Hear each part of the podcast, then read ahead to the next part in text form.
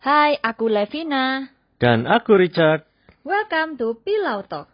podcast by Lau Lau Land. Need any help?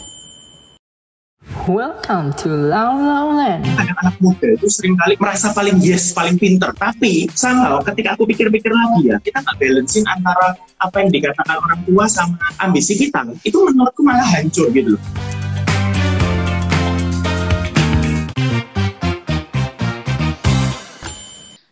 Hari ini eh, bersama aku Feby, Mbak partnerku. Richard. Ya, kita bakalan mau bahas sharing-sharing sama salah satu bintang tamu kita yang udah nggak asing banget pastinya. Karena udah pasti terkenal yang suka bikin orang kelihatan keren dan cakep, termasuk kita. Yaitu owner dari Bihin Taylor. Kita mau sapa dulu, Abraham. Halo. Halo, halo semuanya yang join live juga. Oke, udah lagi santai ya semuanya ya. Karena kan ini eh, jam 4 sore biasanya kan masih mau siap-siap pulang kantor nih yang WF, WFO. Bener-bener. Kamu gimana, Bro? eh, apa WFH atau WFO nih? Kalau kita karena kerjaan kita kan eh, desainer ya, jadi kita sangat nggak memungkinkan sih kalau WFH gitu kan. Kalau misalkan eh, yang pada bisa di rumah sih enak ya Lev ya gitu. Cuman kalau kita sih nggak bisa, bener-bener nggak bisa. Jadi kemarin pada waktu ppkm pun kita tetap buka walaupun kita by appointment. Jadi tetap kita harus eh, apa itu namanya ketemu offline sih seperti itu.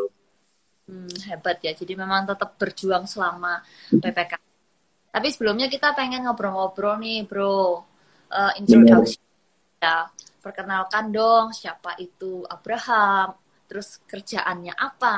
Nah, boleh nggak cerita dikit? Oke boleh. boleh. Eh, kalau saya sih Abraham, saya sebagai eh, generasi keempat ya dari Bihin Taylor. Eh, Bihin ini adalah perusahaan keluarga, cuman memang kebetulan untuk saat ini yang yang meneruskan cuman saya gitu. Jadi udah dari generasi udah dari engkong saya ya, cuman sekarang yang meneruskan cuman saya. Jadi dari dari kakek buyut saya ke engkong ke papa terus ke saya kayak gitu. Nah em, dari kalau saya sendiri sih udah mulai ngerjain ini itu udah dari sekitar 9 tahun yang lalu sih, Lev. Jadi udah dari sekitar aku umur berapa ya? Umur 19 kali.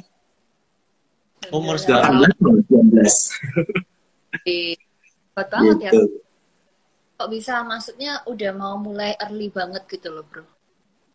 Jadi gini, ceritanya sih memang aku kalau misalkan dulu zaman dulu ya kayak sekolah sekuler itu memang udah nggak nggak suka banget gitu loh. Nggak suka banget. Nah ceritanya kebetulan pada waktu itu eh, lagi liburan, lagi liburan sekolah, lagi liburan sekolah, aku ceritanya bantu-bantu di toko gitu, bantu-bantu di butik. Cuman pada waktu itu biasa, awal-awal kita masih masih belum keluar passion. Passion itu kan keluar ketika kita menjalani gitu.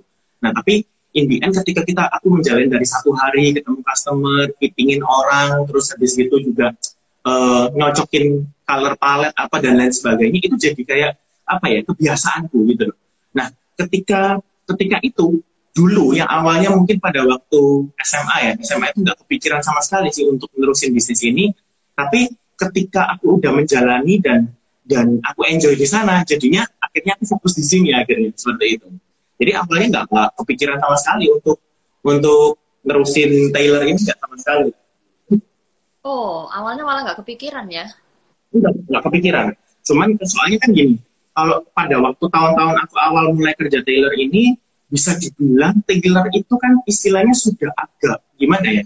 Sudah agak kuno lah istilahnya orang itu jarang lah Taylor Taylor itu kayak se- seolah-olah kayak masa berlakunya itu sudah hampir expired. Orang-orang udah beralih ke ready to wear apa dan lain sebagainya. Tapi setelah aku menjalaninya ternyata nggak segitunya juga gitu loh. Ketika kita kerja di sebuah bidang kalau kita fokus kita itu istilahnya apa ya em, memelihara pekerjaan ini dengan baik itu bisa jadi pekerjaan yang oke gitu loh walaupun mungkin ketika awal kita masuk kita merasa ini kelihatannya ladangnya gersam gitu loh kelihatannya nggak oke gitu tapi ketika kita happy kita menjalaninya dengan dengan oke dengan hati yang senang itu bisa jalan ternyata gitu. Hmm. By the way, udah berapa tahun ya, Bro ya ini berarti? Eh, bihinya atau bihinya Bikinnya. Ya, bihinya kalau tahun ini kita udah 9, 90, 90 tahun lah. Ha, 90 tahun. Jadi Iya. kamu Sorry, sorry. 91, 91 maka 91. 1930. 91. Oke. Nah, terus eh, berarti kamu generasi ke berapa ya, Bro ya? Keempat ya tadi ya Kalau aku sendiri generasi keempat, keempat. Jadi udah dari eh, kakek buyut ya, bisa dibilang kakek buyut. Sebenarnya dari tahun 19, 15 malah. Tapi pada waktu itu di zaman era seperti itu kan kita nggak boleh tuh pajang pajang nama Taylornya itu pakai nama Chinese kan nggak boleh. Jadi tepat kita tahun 1930 kita ganti nama ke Bibi Taylor. Oh, sebelumnya Kayak gitu. Iya, seben- sebelumnya itu sama ejaannya bikin cuman pakai bahasa Chinese, Bro. Oh, gitu. Pakai bahasa Chinese orang itu kayak apa ya? Namanya itu Meisin kalau nggak salah itu seperti itu kayak gitu. namanya yang lama itu kayak gitu. Gitu. Terus eh, jadi kan sudah 90 tahun ya kan kamu generasi keempat. Nah, dari sini itu selama pandai eh selama meneruskan kan udah 9 tahun nih, Bro. Habis itu kan kita kena PPKM nih, Bro. Nah, boleh share dikit nggak? Itu kamu kayak gimana keadaannya? Suka Karena kan dukanya di masa pandemi, ini. pandemi. Karena sebelumnya kan pastinya rame event ya kan, kan pasti banyak Betul, event betul. jas butuh ini formal attire terus kan tiba-tiba kita kena pandemi terus Iya. nggak ada sama sekali kan ya yang jasa pasti Benar, kerasa benar. nah kalau kalau buat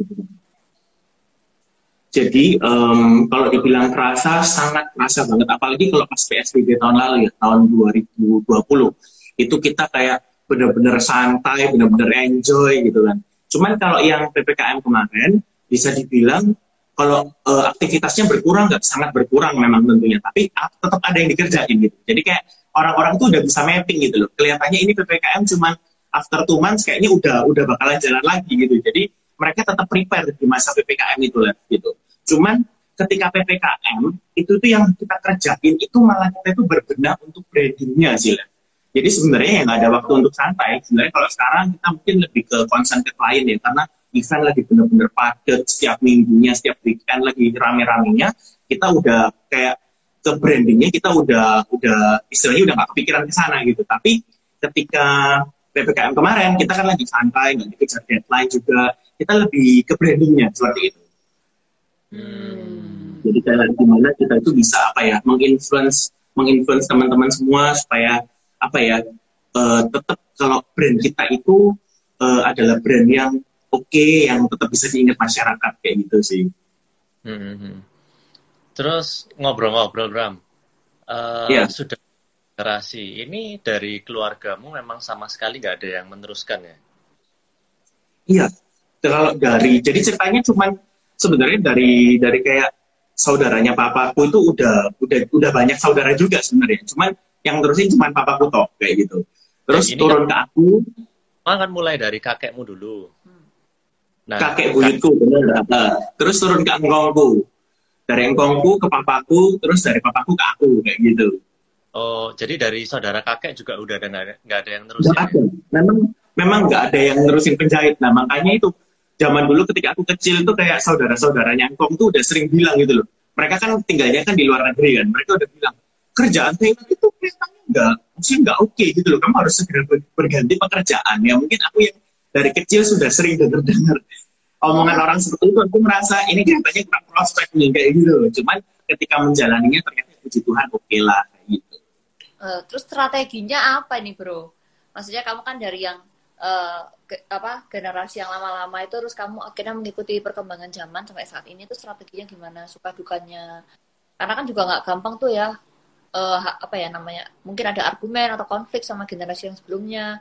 Karena kan kamu pasti merubah cara kerja mengikuti betul perkembangan. betul benar jadi sebenarnya kalau kita ngomong misalkan ya buat teman-teman juga semua yang lagi menjalani untuk transisi rege- regeneration ini ini memang susah pol gitu aku pun juga pada masa itu itu kayak berantem dengan papa itu udah udah jadi kebiasaan gitu tetapi satu hal sih yang aku pelajari. Ketika kita itu eh, berhasil membuktikan mereka itu akhirnya akan ikutin jar- caranya kita kayak gitu loh lah jadi em, sebenarnya gini kadang kita itu yang aku pelajarin sendiri ya, kita itu kadang anak muda itu sering kali kayak kita itu merasa paling yes, paling pinter, paling paling wes aku ini mau kayak paling bener gitu loh. Kita anak muda itu sering kali seperti itu gitu.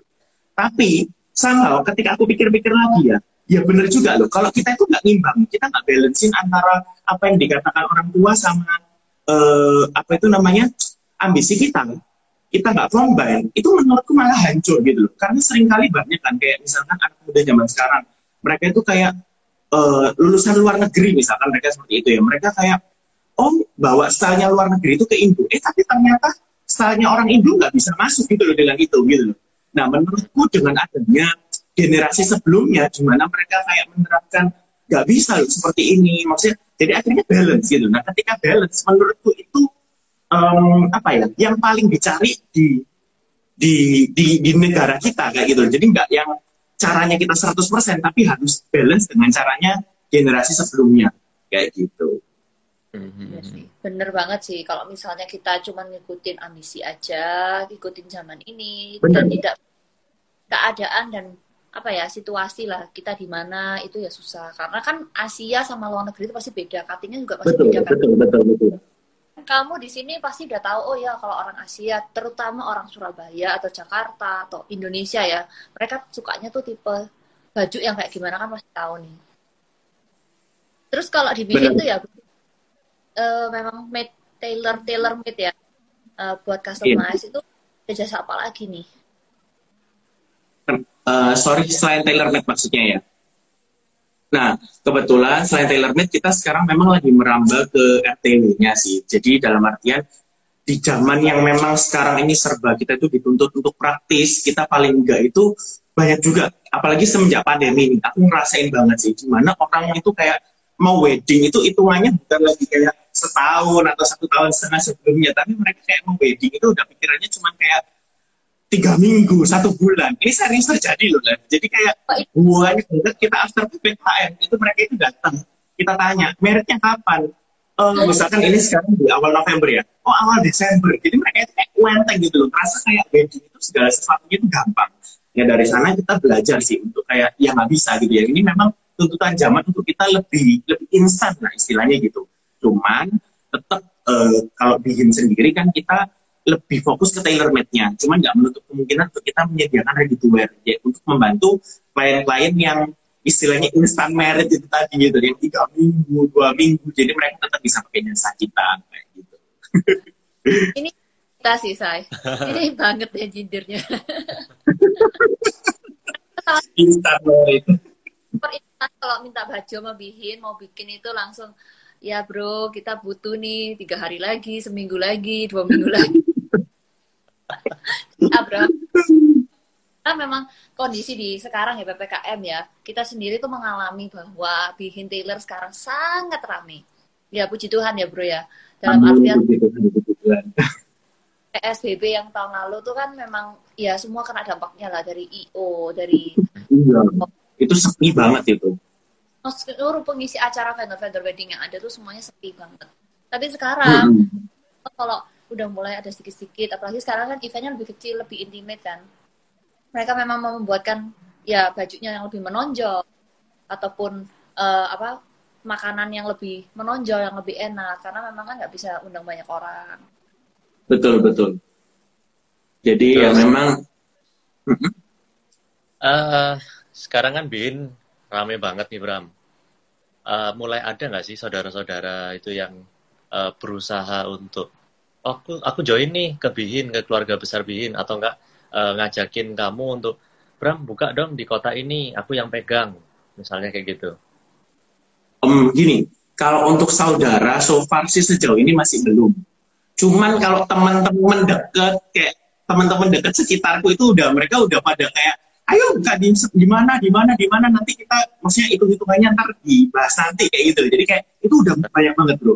Kita memang lagi arah ke sana sih dalam artian em, mencoba untuk mengembangkan saya ke luar kota, ke luar pulau seperti itu. Cuman tentunya memang yang dipersiapkan memang harus matang gitu. Kita karena kan eh, bukan cuma sekedar kayak franchise istilahnya snack atau makanan ringan kan yang resepnya bisa dibuat di mana aja gitu. Kita berbeda. Gitu. Cuman kejapan-kejapan itu hari-hari ini semakin semakin sering malah semakin sering banget gitu.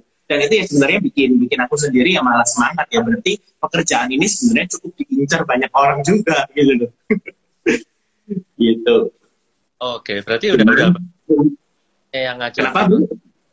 Berarti sudah sangat banyak sekali ya yang ngajakin untuk bisa ke buka keluar kota. banyak Terus banyak plan- banyak planningmu kira-kira kalau eh, dia ngomong hitung-hitungannya nanti itu kira-kira kerjasamanya seperti apa nanti?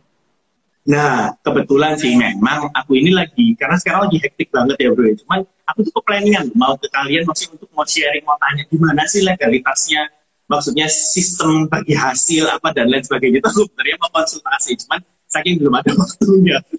Seperti itu. janjinya harus jauh-jauh hari. Bro, boleh diceritain Hmm. Sistem booking di kamu kayak gimana? Terus tadi sistem ada kan ada sewa baru juga ya, ada Betul. sewa juga. Nah, soalnya nih kita ini memang pengalaman sendiri selama di sana. Akhir-akhir ini memang eh, sangat rame. Nah, sampai Banget. banget sampai udah nyampe di sana udah janjian masih antri lagi jadi memang Abraham ini super berdedikasi tinggi lah kalau kerja karena kan klien memang harus satu-satu ya kan untuk ukuran dan lain-lainnya jadi memang nggak bisa waktunya nggak bisa singkat kita juga ngerti hal itu dan kita juga senang banget bikin bisa sangat nah sekarang ceritain sedikit dong bro sistem-sistemnya nih kalau misalnya ada teman-teman area-area hukum yang pengen buat jas nah kayak gimana nih Sistemnya untuk bikin jas maksudnya ya. Ya, kamu kan ada booking ataupun ada ada yang walk in atau nanti bisa sewa Ya, atau baru. benar. Nah, kalau di Bihin sendiri sih sementara ini kita memang nggak bisa sistem appointment karena memang lagi membludaknya eh, apa itu peminat untuk fitting apa dan lain sebagainya. Jadi sementara ini semua butik kita kita sistemnya walk in.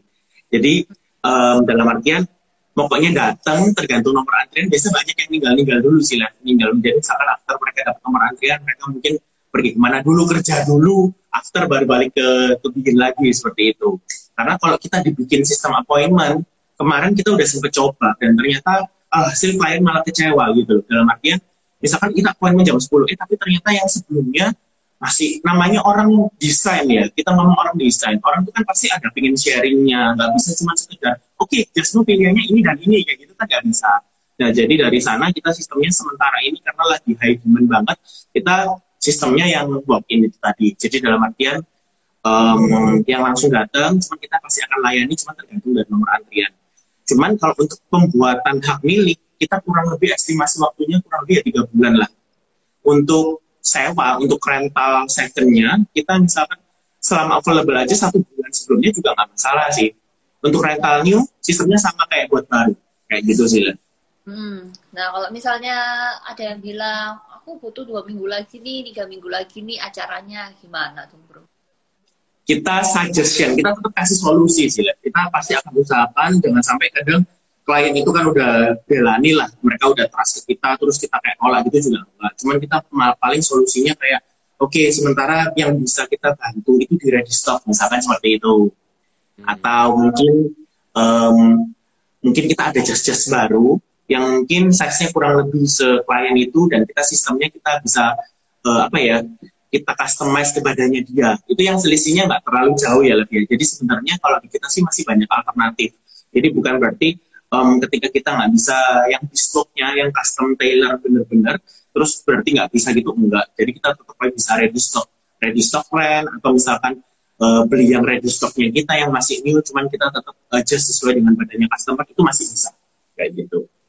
Hmm, ya jadi semuanya ada solusi lah ya. Tiga hari pun bisa ya bro ya. betul betul Tadi itu namanya. Terus kalau misalnya untuk rencana ekspansi nih bro, kan eh, tadi kan ke kota-kota ya. Sekarang ini Bihin udah ada berapa cabang ya? kalau kita sementara ini nanti kita kan em, beberapa bes eh besok lusa malah besok lusa kita kan ada opening butik baru itu kita kelima ya Kelima di Kelima. Surabaya. Eh, enggak kelima itu sama di Jakarta satu Oh Jakarta satu. iya betul cuman nanti kita early early 2022 itu kita ada opening juga di Jakarta cabang kedua di kita sih Oh di mana nih kalau boleh tahu nih? Eh, cabang kedua itu di Green Lake jadi kemarin sempat kita soft opening nanti grand openingnya awal tahun 2022 Wow. udah benar-benar ini ya mau ke Jakarta juga nih Mana Bram yang di Jakarta? Kenapa bro? Yang cabangnya yang baru. Dulu kan kita ada di itu Permata Buana Oh, di Puri. Puri. Heeh. cuman nextnya ini kita di Tangerang sih bro. Oh, Oke. Yang kita mau 2022 itu kita di Tangerang. Nah, itu itu biasanya eh, misalnya ada orang datang ke sana. Itu eh, jahitnya kamu bawa ke Surabaya atau langsung dikerjakan di sana, Bram? Untuk sementara ini, untuk sementara ini jahitnya kita tetap semuanya terpusat di Surabaya. Cuman untuk revisi, alteration, permak dan lain sebagainya di Jakarta sudah bisa. Oh, gitu. Cuman nanti setelah eh, cabang kita yang kedua ini buka, itu nanti baru eh, kita udah punya dapur sendiri di Jakarta. Istilahnya nggak usah kirim ke Surabaya. Eh, Iya, Seperti iya. itu. Memang, memang kalau sementara ini ya kita kayak dari kita kurang lebih udah tiga tahunan lah di Jakarta. Itu ketika kita menyadari, ketika semakin ramai, semakin peminatnya banyak, tapi kalau kita nggak punya dapur di sana itu kendalanya luar biasa loh bro. Susahnya minta ampun. Susahnya itu bukan di pengiriman atau biaya pengiriman nggak sama sekali, cuman lebih ke waktunya ya. Timing waktu itu yang kayak mepet mepet mepet jadi itu cukup menguras energi itu ketika kita nggak bisa produksi di di tempat di kota kita ada. Oh, iya, iya, iya, iya, iya. Karena kan nanti butuh berapa hari nanti kirim balik lagi benar, benar, benar. Jadi eh, itu kalau istilahnya kerja kita tuh kayak ekstra lagi ketika kita untuk handle yang di Jakarta karena ya kendalanya di pengiriman. Kadang pengiriman pun juga nggak bisa eh, mostly on time terus kan. Kadang bisa juga kita pakai yang udah yang udah yang bagus pengirimannya, cuman sometimes juga masih telat apa dan lain sebagainya. Hmm. Terus ngobrol-ngobrol, Bram. Eh, sepanjang kamu kerja di bidang tailor ini, pernah ada eh, urusan hukum nggak sih? Ada ada kendala yang berkaitan dengan hukum gitu nggak? Kalau kendala berkaitan dengan hukum, ya puji Tuhan sampai hari ini nggak ada sih bro. Cuman kalau kita problem juga ada ya. Cuman maksudnya selama ini kita masih apa ya dalam artian masih bisa dibicarakan lah seperti itu. Cuman kalau yang berurusan sampai dengan hukum atau apa nggak ada. Hmm, oke. Tapi sebenarnya ketika kita juga ngerjain misalkan tender barang pemerintahan atau apa, atau misalkan seragam itu kan semuanya legal ya, ada ada perjanjian tertulisnya. Misalkan kita harus deadline selesai, misalkan seribu jas itu harus selesai dalam waktu dua bulan. Nah, ketika itu memang kita harus benar-benar nyelesain gitu loh bro. Kalau enggak, soalnya kan semuanya udah tertulis gitu. Kita pernah ngerjain kapan hari ya, udah sekitar tiga tahun yang lalu, kita ngerjain punya pemerintahnya NTT Kupang. Hmm, itu kita udah terlambat sih karena ada ada problem dengan dengan dapur kita sendiri juga. Tapi kebetulan em, orangnya juga mau ngerti. Jadi ya perjanjiannya itu em, nggak nggak serta merta langsung berlaku dalam artian kayak oh langsung apa itu namanya langsung proses hukum atau apa juga nggak seperti itu. Kayak gitu. Terus ya itu untuk waktu itu maksudnya kamu eh, dibantu sama lawyer atau kamu memang maju sendiri ya bro? Em, pada waktu itu eh, nggak dibantu sama lawyer sih ya masih belum dibantu sama lawyer. Hmm, masih belum Cuman, dibantu ya? aku, aku ingat, aku ingat, aku pernah dulu pas eh, pas lagi aku ngerjain ini kurang lebih sekitar satu tahun setengah atau dua tahunan, aku tuh diajakin sama salah satu event organizer untuk bikin eh, wedding exhibition. Aku ingat banget pada waktu itu. Karena ambisiku pada waktu itu aku bikin pameran tunggal apa dan lain sebagainya. Ceritanya aku sudah store duit ke ke event organizer ini kan, udah udah store duit, cuman memang jumlahnya nggak besar. Hitungannya kapan hari dia bilang untuk DP apa dan lain sebagainya. Cuman di tengah-tengahnya memang em, kita tuh udah kontak venue, udah kontak dia yang ngomong vendor-vendornya mau di DP apa ternyata nggak di DP kayak gitu loh. Nah Hmm. akhirnya aku sempat sih pada waktu itu eh, temanku sendiri papanya tuh lawyer, jadi aku sempat konsul aja sih ke dia. Gimana ya enaknya kalau ada kejadian seperti ini kayak gitu. Eh, akhirnya kita sempat dibantu untuk bikin bikin apa ya kalau nggak salah tuh bikin bikin pernyataan kalau misalkan eh, yang berkaitan atas nama event organizer ini itu nggak ada hubungannya lagi dengan kita dan lain sebagainya. Kita bikin surat di kantor kepolisian atau apa gitu kalau nggak salah. Saya lupa sih detailnya seperti apa. Cuman pada waktu itu kan aku juga masih muda banget kan. Jadi ya kayak wakut gitu loh. Ya apa ini kalau kalau namaku dipakai atau dan lain sebagainya gitu. Ya kan maksudnya dia misalkan kayak um, minta support ini, minta support itu atau misalkan uh, dia ngejilkan ini dan itu tapi ternyata ngawur gitu loh caranya ngawur kan jadinya nama kita yang jelek. Nah aku tuh kemarin sempat kepikiran cuman ya itu akhirnya dibantu dibantu temennya temen papanya temanku untuk paling nggak bikin bikin apa ya perlindungan dulu lah istilahnya seperti itu. Cuman kalau sampai berurusan sama profesional lawyer kayak Richard gini masih belum. aja. Kalian uh, di Bihin ini sendiri ya, bro. Kan kamu ikutin tender juga nih. Nah, badan hukum yang kamu ambil apa ini? Kita uh, jadi kita CV sih lah. CV cuman uh, kita juga ada PT, cuman bukan Bihin. Itu memang tujuannya PT tersebut untuk kita maju ke tender.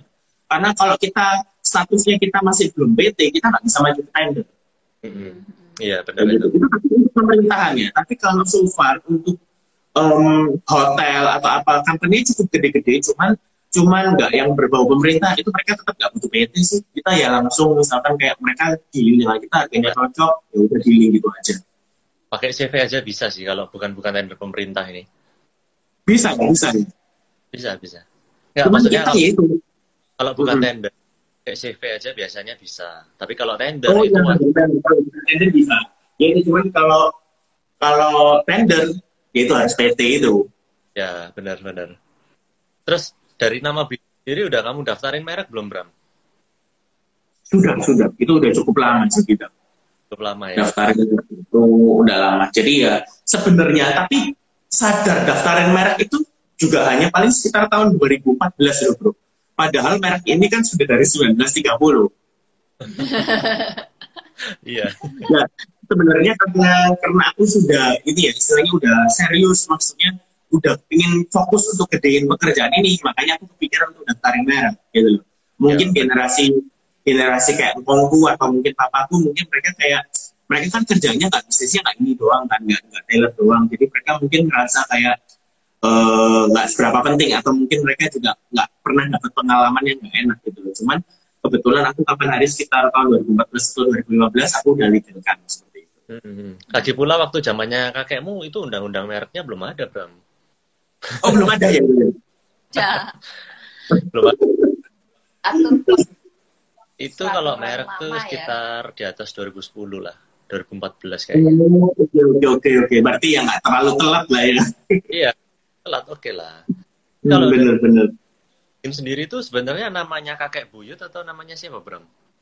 Jadi gini, enggak, itu enggak, enggak namanya kakek sih. Itu cuman artinya kalau dulu bikin sebelum diganti artinya uh, dulu kan bahasa Chinese-nya kan meisin itu artinya itu kita itu ketika buatin orang baju orang itu harus happy gitu orang itu harus harus puas dengan apa yang kita buat artinya sendiri itu seperti itu Oh. Ya itu sih yang kita berusaha terapkan sampai hari ini dalam artian setiap klien kita, kita berusaha semaksimal mungkin untuk klien itu puas. Cuman kalau kita memang bilang kita bisa muasin semua klien kita juga pasti nggak bisa. Karena memang dalam artian kita itu bekerja di bidang jasa ya. Dalam artian tetap ada aja kadang kita udah kayak kerja udah hati-hati banget, tapi kalau nggak antara kliennya yang dalam tanda kutip atau mungkin kitanya mungkin ada miskom di belakang seperti itu sih. Hmm. Cuman dari nama itu sendiri itu kita yang masih apa ya? Itu yang jadi peganganku gitu loh. Bahwa setiap klien yang keluar dari kita, kita sangat berusaha untuk bikin klien itu happy kayak gitu. Hmm, hmm berarti itu benar-benar bilang. Hmm. Hmm. Jadi itu yang benar-benar jadi acuan lah istilahnya gitu. Iya, ini ada dari Jessica Kusiki nih loh, bro. Ada yang nanya, baca question dong, masa cuma cerita toh? Tender Oh. Uh. Enggak, itu biasa lah. Itu Jessica Kusik itu temanku. Dia kayaknya agak iseng gitu. Oh. Uh, tapi ada dari Sartoria Club.id nih ya. Pak, untuk intimate wedding outdoor, bagusan warna apa? Oh, aku jawab dulu ya. Ya, boleh.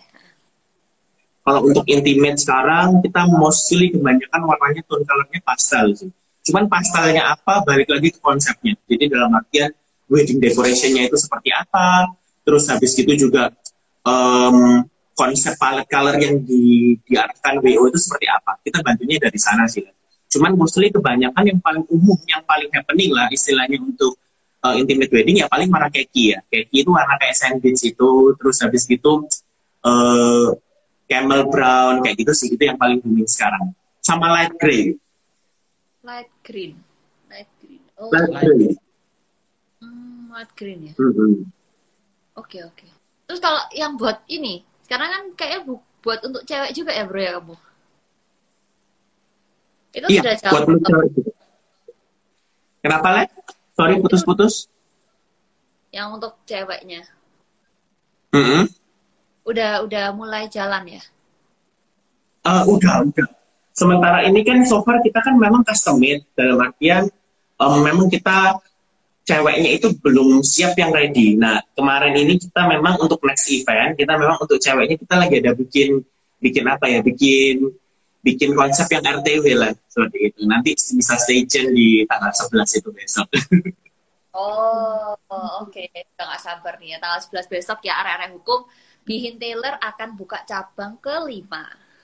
Di ah, yang gede ya ini ya bro ya. iya betul lah. Dengan konsep terbaru. Terus ya bro, aku tuh penasaran banget ya. Kan banyak banget Taylor sekarang atau desainer lah kita ngomong eh, di masa sekarang. Karena kan mereka paling gampang, misalnya mereka ambil sekolah desain, terus mereka baju, kan mereka jualan gitu loh. Gimana sih kamu tuh bisa bertahan dari banyaknya pesaing di dunia ini sekarang?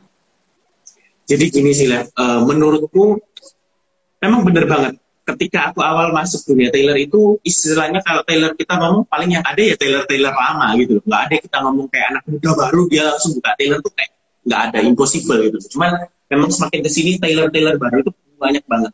Ya salah satu caranya seperti tadi yang tak bilang sih. Ketika kita ppkm atau ketika kita mungkin lagi free atau apa kita nggak berhenti gitu loh. Kita tetap berusaha untuk apa ya menciptakan branding-branding yang baru seperti itu. Jadi bisa dibilang sampai kadang orang-orang itu eh, banyak lah ya yang ngomong aku juga gitu. Vision ini kayak kelihatannya ke event terus sering banget ngadain ini, ngadain itu, ngadain ini, ngadain itu.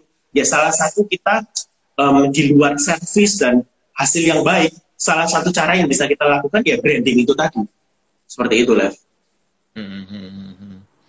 Dan kebetulan memang aku ini orangnya nggak bisa diam. Jadi kayak ngerasa nih, misalkan kayak dua bulan gitu ya, udah. Misalkan besok kita ada event gitu kan. Dua bulan kemudian, kayak misalkan nggak ada acara ke depan itu kayak kerasa ini gatel gitu loh. Lah. Kayak nggak bisa ini harus ada, harus ada apa ini, harus ada sesuatu ini. Untuk paling nggak untuk eh, apa ya, untuk menginfluence orang gitu. Paling nggak eh, dalam segi misalkan baik online ataupun offline kayak gitu, paling nggak kita tetap, tetap pasti akan ada buat. Seperti itu.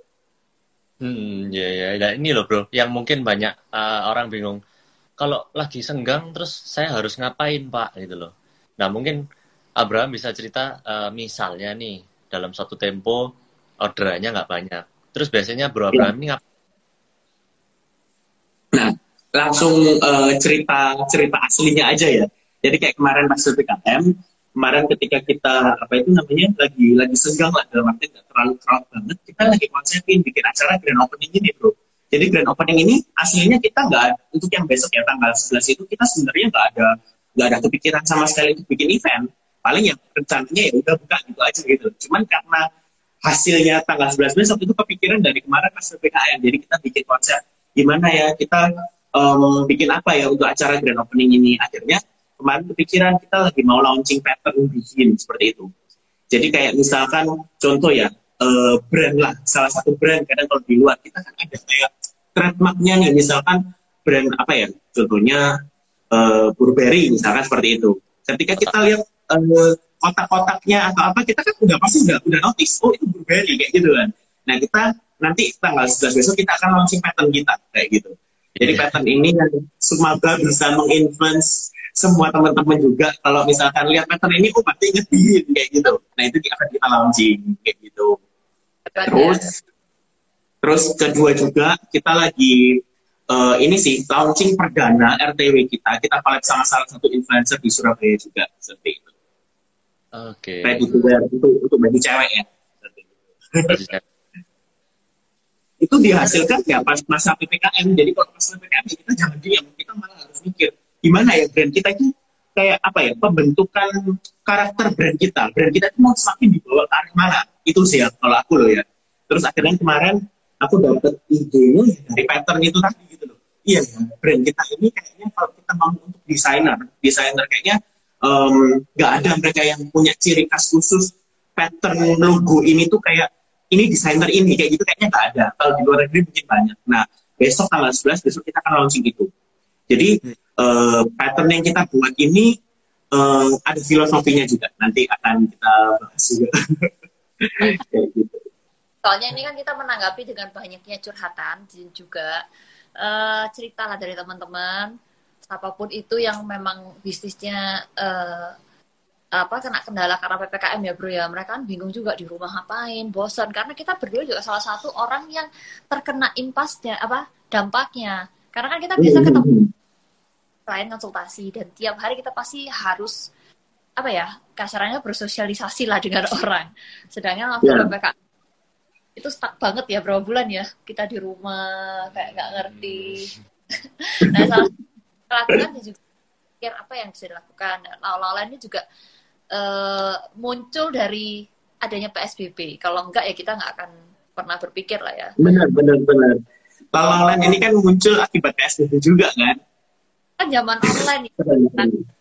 kita nggak bisa ketemu orang dengan bebas kayak dulu harus maskeran ya, yang dulunya kita bisa sangat akrab sekarang nggak bisa. Nah ketemu klien pun juga klien kan akhirnya bingung ya uh, kita mau konsultasi tapi kita harus jalan ketemu sama orang itu kan males makanya akhirnya kita ya buatlah suatu platform hukum lalu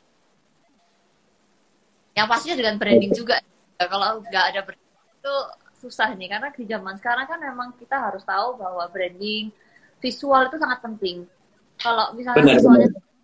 orang nggak akan catchy kan ya? Nggak akan iya. apa ya?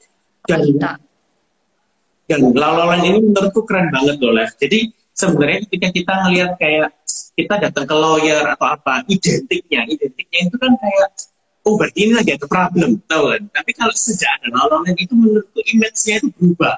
Jadi kayak hukum itu kayak lebih fun gitu kita bisa konsultasi. Dan ternyata kemarin ketika saya baca skripnya apa ini skrip dari untuk live materi hari ini aku tuh dapat banget gitu loh bahwa kayak hukum itu nggak melulu tentang tentang sesuatu yang jelek atau sesuatu yang kayak nggak enak gitu tapi hukum hukum ini juga bisa kayak apa ya membuat kita juga jadi lebih maju gitu loh. Contohnya kayak uh, kemarin juga sempat bahas di skrip kan kayak lihat misalkan apa aja yang perlu disiapin misalkan kita mau buka usaha jasa atau apa kayak gitu. Jadi kayak tambah ilmu pengetahuan dan itu fun gitu loh. Menurutku untuk apa ya bikin kita semangat. Bukan kita yang kayak tiba-tiba siang-siang misalkan kita mampir ke tempat lawyer untuk konsultasi. Kesannya kan kayak serem ya kayak kayak kita tuh seolah kayak ada problem gitu. Tapi kayak lain itu dari desainnya dari aplikasinya kayaknya kayaknya asik banget gitu loh lah waduh waduh. Ini saling promosi kayaknya. Coba. orang zaman dulu kalau kita ngomong ke lawyer atau apa kan pasti kan kayak mereka identiknya ada problem gitu cuman ternyata nggak seperti itu juga gitu yang dikerjakan pengacara gitu. Maksudnya banyak banget yang bisa dibantu oleh pengacara untuk mengembangin bisnisnya kita. Malah kan seperti itu. Contohnya yang kayak tadi aku bilang bahwa teman-teman di sekitar aku udah malah kayak mereka udah bingung kepingin kepingin ayo buka bisnis di cabang mana kayak gitu. Nah itu kan kalau kita nggak ada notaris atau pengacara yang bisa diajak konsultasi yang seperti ini kan kita juga bingung lah. Akhirnya kita stuck kita males takut tapi dengan adanya lololan yang buat yang buat lebih kelihatan asik ini jadi kita kan kayak lebih berani untuk tanya gimana sih prosedurnya kalau kita misalkan bagi hasil? Sekarang zaman sekarang kan zamannya franchise zamannya seperti itu lah kayak gitu. Benar-benar iya iya. Ya jadi memang kalau uh, di lololan kan kita memang sifatnya tuh preventif kan bro. Jadi edukasi. Ya. kita mau sharing ke area-area hukum ke semua orang bahwa hukum itu memang dia berjalan seiring dengan bisnis yang kita jalankan, seiring dengan hidup kita juga. Karena di mana pun kita pergi, kita perlu hukum. Sesimpel, sesimpel kita harus tahu sign lalu lintas, eh, lalu lintas. Jadi kan misalnya kita mau nyetir mobil, kita harus tahu kalau lampu merah mana, lampu ya kan? merah harus berhenti, uh, kan? Terus ada sign parkir tuh kayak gimana? Itu kan salah satu apa ya aspek hukum, tapi hukum lalu lintas. Nah jadi di sini tuh Lalolen tuh pengen kasih suatu pencerahan aja sih suatu eh maksudnya kayak genggaman kayak apa ya kayak hmm, hmm. Aku lupa ya pokoknya Iya, iya, iya. banyak teman-teman kita juga nanya gimana sih cara bikin badan usaha cara bikin badan hukum? Nah mereka kan kadang kalau mau Paris juga males ya apalagi zaman sekarang mau ketemu orang. Kita mau keluar aja kan juga berperang lah karena antara kita nanti bakalan kena covid atau gimana kan juga nggak tahu. Ya di mana kita juga memang tetap harus prokes ya. Nah dengan adanya lololan itu mereka bisa via video call. Nanti kita bisa ngobrol. Kayak gini kan juga sama aja kita ngobrol tatap muka kan tapi secara online nggak ketemu langsung Benar, benar. lebih menghemat waktu juga lebih safe juga. Karena Benar, eh, benar, benar. ini juga berawal dari teman-teman kita. Kadang mereka itu mau konsultasi sama kita itu takut loh Bram. Takutnya itu Iya, macam-macam takutnya macam-macam. Nih satu di situasi pandemi ya. Kedua mereka itu takut dicap bahwa mereka itu sedang ada masalah. Terus ketiga Iya. mungkin lebih mengenai biaya. Betul, Jadi- benar. Dan ini membuat kita akhirnya wah ini harus ada bridgingnya nih. Supaya Betul, mereka betul. ini nggak nggak salah nggak salah langkah. Juga mereka ini mendapatkan eh, apa? Mendapatkan panduan. Nah itu ki- akhirnya kita bikin lololen ini Benar, benar, benar. Soalnya kalau kalau aku ya yang aku takutin ya ketika kita ngomong dengan yang itu udah pasti udah berapa itu yang keluar itu nanti. Kan image-nya kan seperti itu kan kayak gitu. Tapi dengan online bisa konsultasi online. Kita ngomong konsultasi online kayaknya juga nggak mungkin kan sampai dalam artian sampai menghabiskan uang berapa gitu kan misalkan seperti itu. Hmm. Eh, bro ini ada lagi yang tanya nih model jazz yang bagus untuk lawyer apa ya hmm kayaknya semua Kayak Richard ini kelihatannya. kayaknya semua model tuh bagus ya bro ini kamu mau nambahin nggak jawabnya nih Yang mana? Yang untuk model just untuk lawyer. Hmm.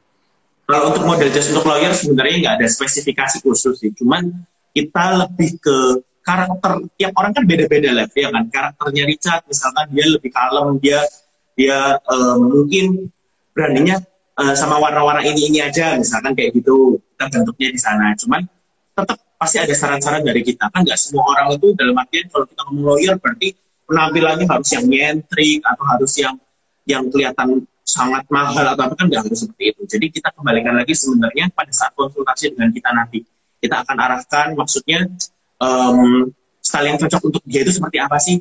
Dan kita juga sering pilih dalam artian kayak untuk yang klien yang udah langganan banget sama kita ya, yang mereka itu kayak fashionnya itu benar-benar pengen diarahkan. Jadi setiap eh, artian kayak setiap yang dia pakai itu dia cocok dan apa ya ketika orang lihat dia itu kayak tahu gitu oh dia pasti udah pakai jas yang stylenya kurang lebih kayak gini gitu loh jadi sebenarnya kalau ditanya untuk untuk lawyer jas apa yang bagus ya kita yang akan mengarahkan nanti. Cuman tiap lawyer pasti kan punya standar style-style yang beda-beda juga dan kita nggak bisa paksain itu. Eh, soalnya kalau kita kan lihat drakor ya bro drakor itu kan? Benar. Hah? tapi kebetulan ini juga cukup berani ya sama warna-warna yang yang Korea banget ya. Siapa? Akhir-akhir Richard. ini ya. Oh Richard. Ah. orang juga ya. Cuman kalau kalau Korea tuh memang ini sih lawyernya keren-keren ya. Mereka pakai jas karena mungkin di di sana kan ruangannya juga ber AC terus sedangkan kalau di sini kan kita ruangannya panas ya bro pakai jas AC gitu nggak ada AC kalau di dalam sana nggak ada ya AC. kalau misalnya harus di pengadilan atau apa kan panas ya nggak nggak sama gitu loh sama yang di Korea ataupun di negara lain jadi kalau mau pakai Benar. agak-agak sanksi. Nah, kalau biasanya kan kita memang akalin juga dengan safari. Kebetulan kita kan juga kemarin pesan safari juga kan dibikin. Hmm. benar benar iya iya iya. Bro, aku eh, pengen kamu kayak kasih saran dan tips gitu sih untuk teman-teman yang khususnya bergerak di bidang jasa. Gimana sih caranya mereka untuk overcome ini semuanya dan juga nanti untuk eh, preparation mereka untuk ekspansi dan sebagainya. Eh, da- terus juga masalah kan eh, Abraham ini kan udah generasi keempat nih. Mm-mm. Nah itu kan eh, sesuatu yang luar biasa loh bro. Mungkin kalau pernah dengar kedua aja udah berantakan. Hmm. Bro ini kok bisa sampai generasi keempat terus akhirnya boleh dibilang boomnya ini di Abraham. Mungkin ada ada sedikit trik gimana sih cara overcome ini? Ya pertama-pertama loh ya. Maksudnya ya semua ini karena kemurahan Tuhan Yesus lah ya karena kemurahan Tuhan lah. Kita nggak bisa nggak bisa maksudnya ini semuanya karena cerita aku gitu. Karena kadang aku pernah flashback juga kayak sebenarnya aku kayak dalam waktu 9 tahun ini kayak ngelakuin apa ya? Kayak ya nggak ngelakuin apa-apa gitu loh bro ya kan? Cuman kalau kalau secara tipsnya yang jelas adalah kita harus mengerjakan apa yang kita suka gitu karena kan aku di awal bilang gitu ketika aku awalnya hanya bantu-bantu niatnya tapi kan after itu kan aku suka gitu. Nah ketika aku suka aku itu kayak apa ya pekerjaan ini tak pelihara aku pelihara itu dalam segala sisinya gitu. Dalam artian kayak um, servisnya kita perbaikin material-material jasa kita perbaikin. Tapi nggak lupa juga bahwa zaman sekarang um, apa ya uh, klien itu nggak hanya beli kualitas dan nggak hanya beli jahitan gitu.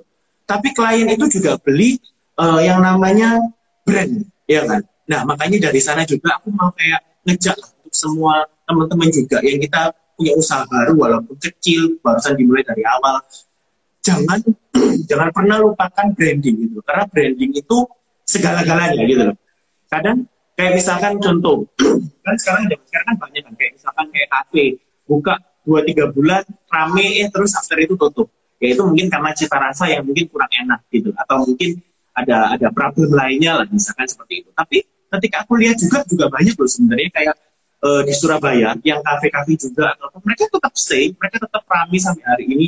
Mungkin berarti mereka nggak tetap diam di sana gitu loh. Mereka tetap mempertahankan rasa mereka tetap explore mereka tetap istilahnya pekerjaan ini nggak dibiarkan apa ya oke sudah setahun pertama kita kayak membentuk membentuk apa itu namanya uh, eh, SOP apa dan lain sebagainya terus uh, yang dijual makanannya ini aja nggak nggak di sana gitu loh. Tapi kita lebih menggali kita mengolah apa sih yang di diminati uh, hari-hari ini oleh masyarakat. Seperti itu. Kalau dari aku sih seperti itu. Jadi kayak hari ini masyarakat uh, kepingin apa sih? Kayak gitu. Ya aku akan mencoba untuk selalu masuk ke sana.